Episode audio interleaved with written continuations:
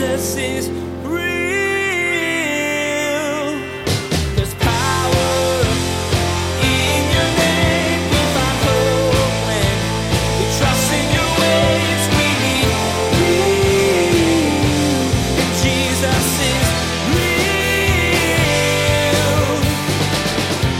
When somebody gets the blessing that you've been waiting for, you should be able to rejoice with them.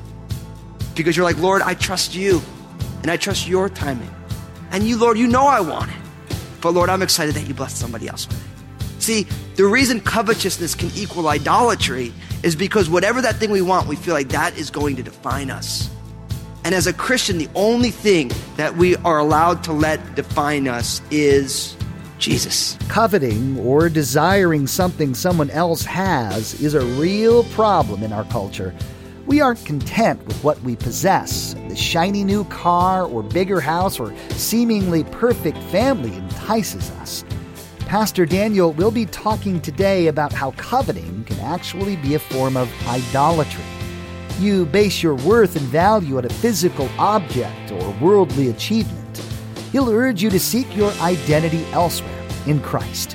Now, here's Pastor Daniel in Exodus chapter 20 as he continues his message called Ten Commandments. Jesus is real. Before I came to know Christ, I had the most crazy beliefs in the world. And now, because of the reality of Jesus, I say, look, God loves life. He loves life.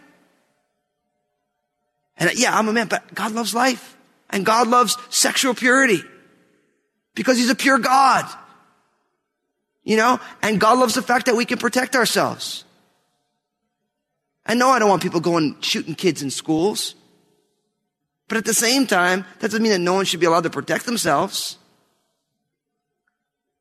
So when you think about it, brothers and sisters, God wants our mouths to be used for blessing and for witness, not for tearing down, not for cursing, not just because we're aggravated, even though sometimes we get totally aggravated. And I believe God wants to help us to stop saying things that are just going to poison the opportunity to share the good news that Jesus Christ is real, that he's alive, that he loves humanity and he came and died for humanity. And we need to keep a vigilant guard over our mouths. And believe me, I'm not preaching down on anybody. Because I, every single day, I'm like, Lord, keep me from saying stupid things. And you're thinking to yourself, Pastor Daniel, I'm going to join you in praying that prayer. Because I hear you every week. I know what's going on. Romans chapter 13, verse 9. For the commandments, you shall not commit adultery. You shall not murder. You shall not steal. You shall not bear false witness. You shall not covet. And if there's any other commandment, are all summed up in this saying, namely, you shall love your neighbor as yourself. So the next time you are tempted to bear false witness against somebody, think to yourself, how would I feel if somebody did that to me? And say, I wouldn't like it at all. I've experienced it.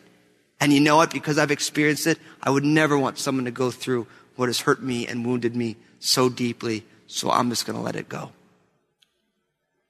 All these commandments, love your neighbor as yourself. Now, the 10th commandment, verse 17. You shall not covet your neighbor's house. You shall not covet your neighbor's wife, nor his male servant, nor his female servant, nor his ox, nor his donkey, nor anything that is your neighbor's. Now, in Deuteronomy chapter 5, verse 21, it's almost exactly the same, although there's some changes in the word order and a little amplification. Says, you shall not covet your neighbor's wife. You shall not desire your neighbor's house, his field, his male servant, his female servant, his ox, his donkey, or anything that is your neighbor. Now, if you learn the Ten Commandments as a kid, most often you heard you shall not covet your neighbor's wife. Because Deuteronomy puts that first. But really, this is a universal command not to covet, which means to desire earnestly, to long after. And what's interesting about this commandment is it doesn't deal with your actions. It actually deals with your heart, what's going on inside. So it forbids all inordinate desire that has to do with something that someone else has. Now, 1 Timothy 6 8, godliness with contentment is great gain. So this is about guarding our hearts in regards to the things that we see. Guarding our hearts with the things that we see. Now, every single advertisement that you see is always aimed to provoke your heart to want.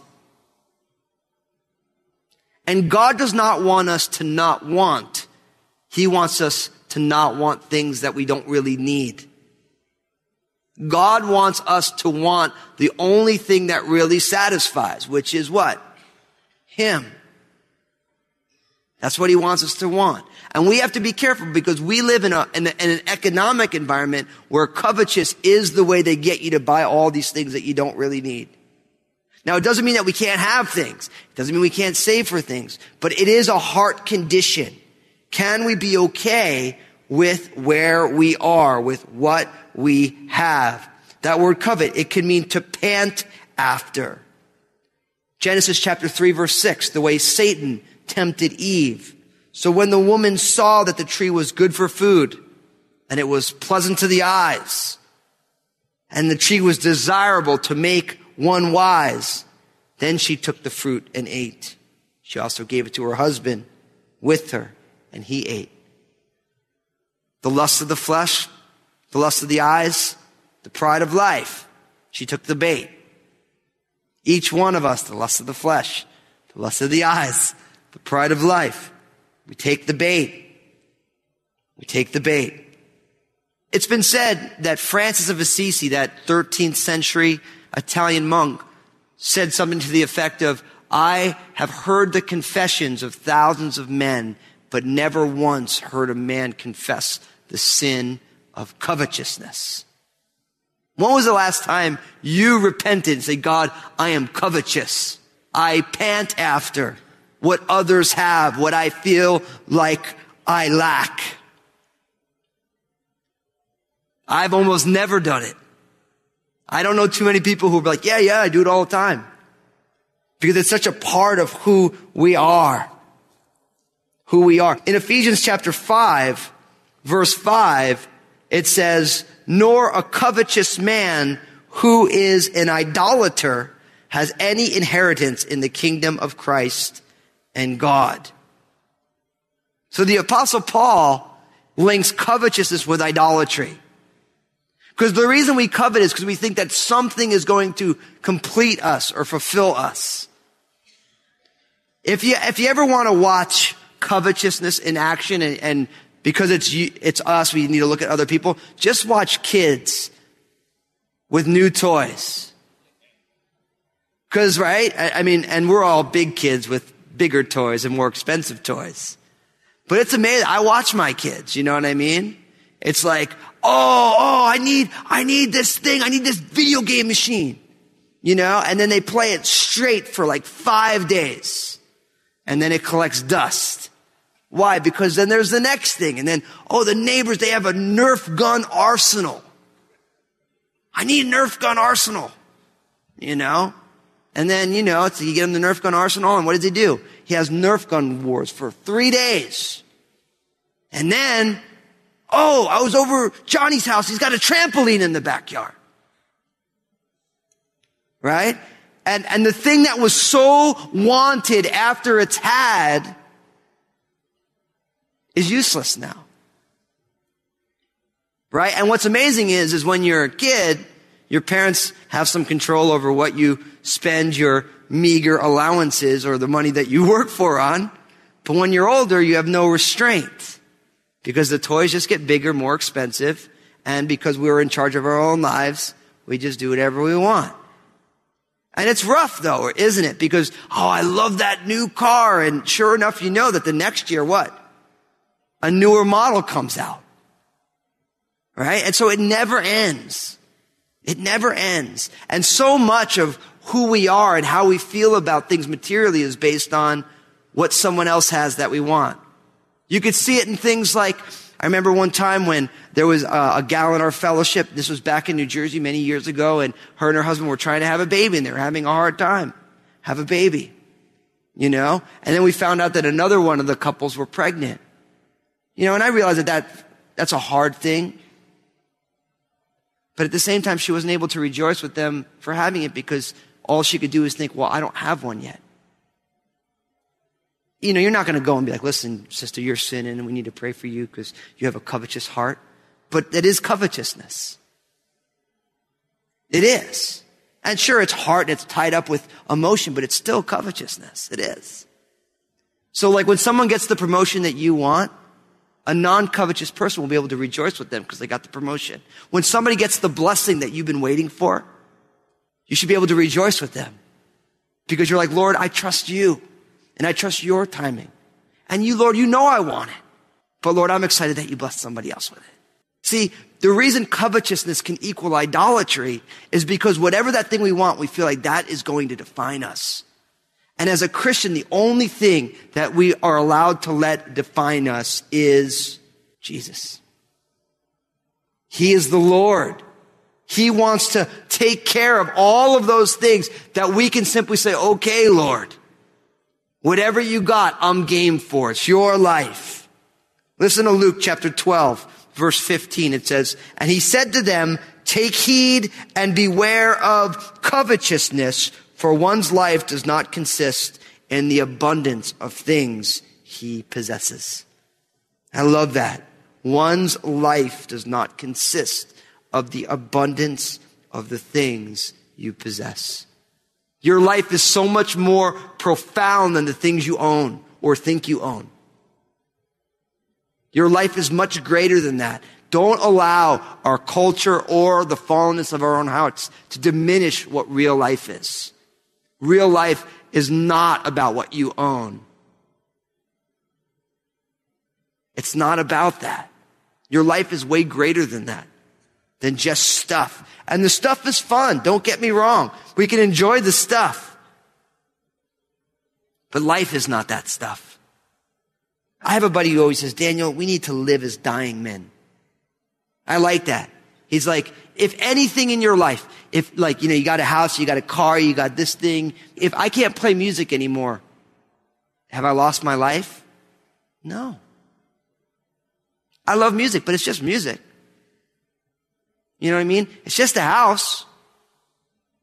It's just a car. It's just a retirement plan. And if you talk to Pastor Bill, retirement is like a dirty word. He'll wash your mouth out with soap if you say it. Because those, those years are not just for just kind of goofing off and, you know, working on your handicap, although you can do that. Nothing wrong with golf. But it's about way more than that. Pastor Bill calls those, those are the best years. You have the most wisdom. I don't want to get off on a tangent. I do, but I won't. Your life is worth more than the stuff you got, or the stuff you think you want, or the stuff you think you need. I don't know how many people coveted a spouse and married the first person they can get their hands on only to realize that marriage is really hard. They're like, man, maybe I shouldn't have done that. Be content with what God has given you, with the step that you're on. Say, Lord, this is your life. And Lord, I'm not going to fool you. You know I want that, but Lord, I'm okay with the step that I'm on. And I trust you, God. And I'm going to hold out for your best. And watch what God does. Watch how he moves in your life. Now, Verses 18 to 21, I'm going to close with these verses. It says this. Now all the people witnessed the thunderings, the lightnings, the flashes, the sounds of the trumpet, and the mountain smoking. And when the people saw it, they trembled and stood afar off. And they said to Moses, you speak with us and we will hear, but let not God speak with us lest we die. And Moses said to the people, do not fear. For God has come to test you and that his fear may be before you so that you may not sin. So the people stood afar off, but Moses drew near the thick darkness where God was. Now, this is the end of the Ten Commandments account, because starting in verse 22, it begins what they call the Book of the Covenant, which if the chapter breaks in your Bible were inspired, there'd be a chapter break right there at verse 21.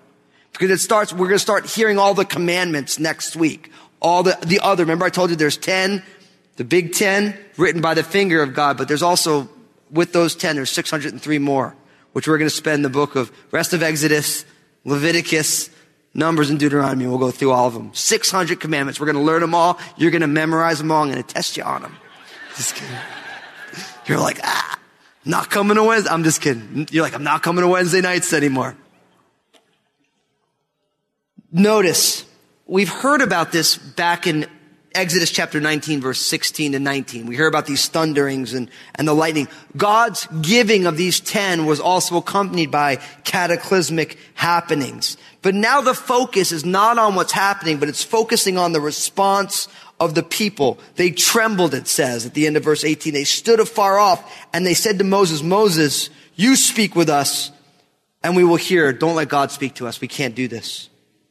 We'll die. You know what this does here? And, and you may not even realize if you don't think about it. The people set up the need for a mediator. Right there, they say, look, if we come into the presence of the holy God, we will not survive. So we need a mediator to stand in our place before God. Don't miss that. And Moses becomes the prophet, the oracle of God to the people. He does that. Why? Because there's a greater and a newer Moses who's coming, who's a better mediator of a new covenant, and that is the man Jesus Christ, who came to stand in the gap. Because no person, no person with our mistakes, however maybe small they are, no person can stand in the presence of a holy God and live. So God's own son, Jesus of Nazareth, who lived a perfect life, he is the mediator between God and man. But the people, they realize that this perfect, holy God, if they stand in God's presence, then they will die. And they needed a mediator to do it. And they asked Moses to do it. Look at what Moses says in verse 20. He said to the people, don't fear, for God has come to test you and that his fear may be before you so that you may not sin. Now, do you notice that? He tells them not to fear. And then he says, God's come to test you that his fear may be before you. Strange, right? Don't fear. God's put his fear before you. Why? Because there's two types of fear contrasted always in the Bible. The first type of fear is the tormenting fear, which comes from a conscious guilt that leads to bondage.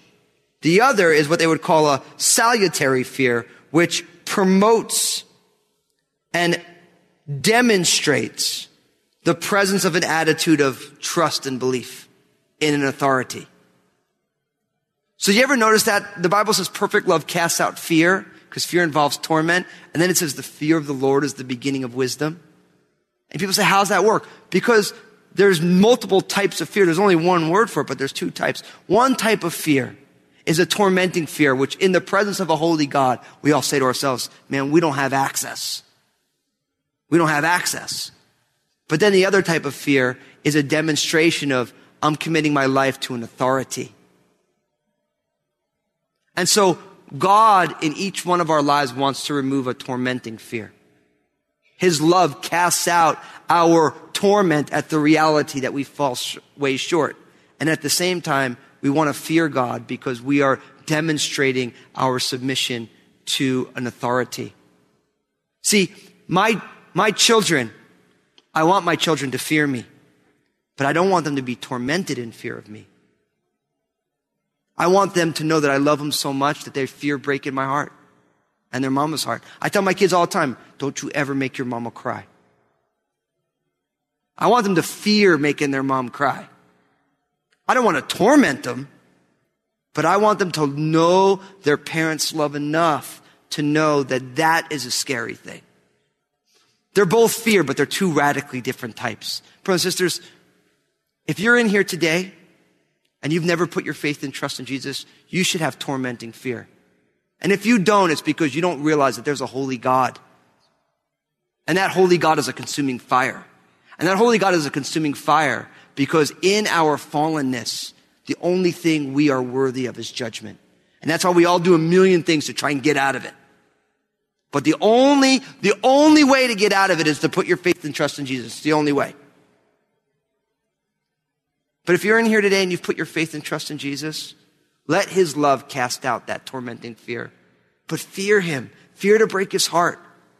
Fear to walk before him in a way that dishonors him because he's so good to you and to me.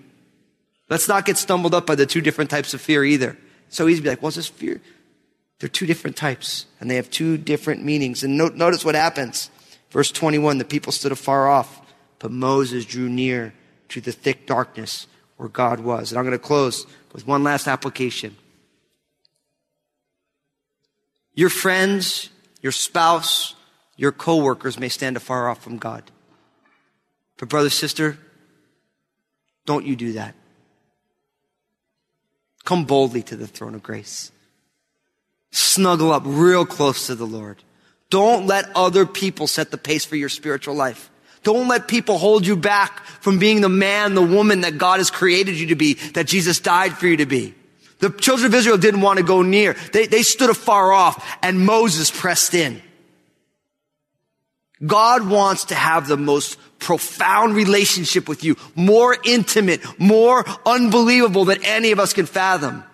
But if we're far from Him, it's not His fault. We're the ones who are scared to get close. And don't get me wrong, God's a wild man. You get close to Him, crazy thing. I mean, listen, I'm a pastor. I mean, that's just nuts when you think about it. I mean, none of you knew me before I got saved, so you realize how absolutely out of control this is. But if you get close to the Lord, God will use you.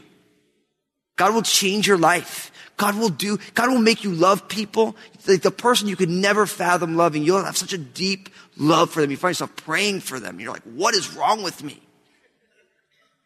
But listen, Jesus said that the gate is narrow, the way is difficult. Few people find it, but it leads to life. So I'm asking all of you to buck the system, to not follow the crowd. Everyone may be standing far off. You go deep. Yeah, and you might go into some thick darkness. It might be scary. But don't let other people hold you back. Because you, only Moses went in deep. We're going to find later that Joshua was there with him, hanging out there. But everyone else stayed far away. And they watched Moses go in deep.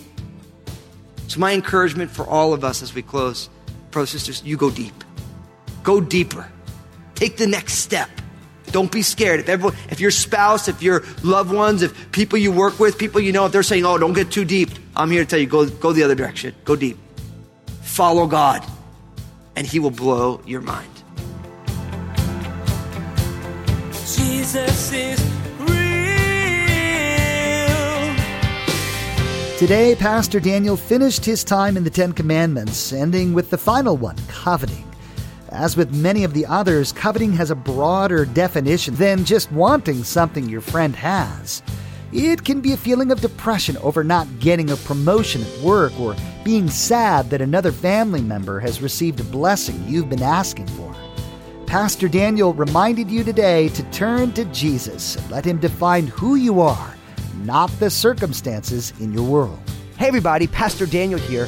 Thanks so much for tuning in today. It's such an amazing honor to share God's Word, and I love seeing how God is working through this ministry. Would you partner with us? I'd love for you to join us in sharing the message that Jesus is real by being a prayer partner or financial supporter. Find out more by visiting our website, jesusisrealradio.com. Hey, this is Josh, and I wanted to personally thank you for listening today to Jesus is Real Radio. Did you know that Pastor Daniel also has a TV program? It's called Real with Daniel Fusco. I want to encourage you to go to JesusIsRealRadio.com, click on the stations option in the main menu, and find out if Real with Daniel Fusco airs on a TV station in your area. Join us again here on Jesus is Real Radio when Pastor Daniel moves on to the next part of the Law of Moses, the one that he received from the Lord.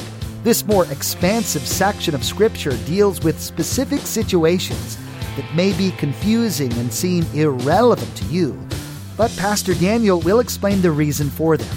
He'll also share how you can apply the same lessons to your life. We wish we had more time today, but we will have to pick up where we left off next time as Pastor Daniel continues teaching through this series called Sinai. That's next time on Jesus is Real Radio.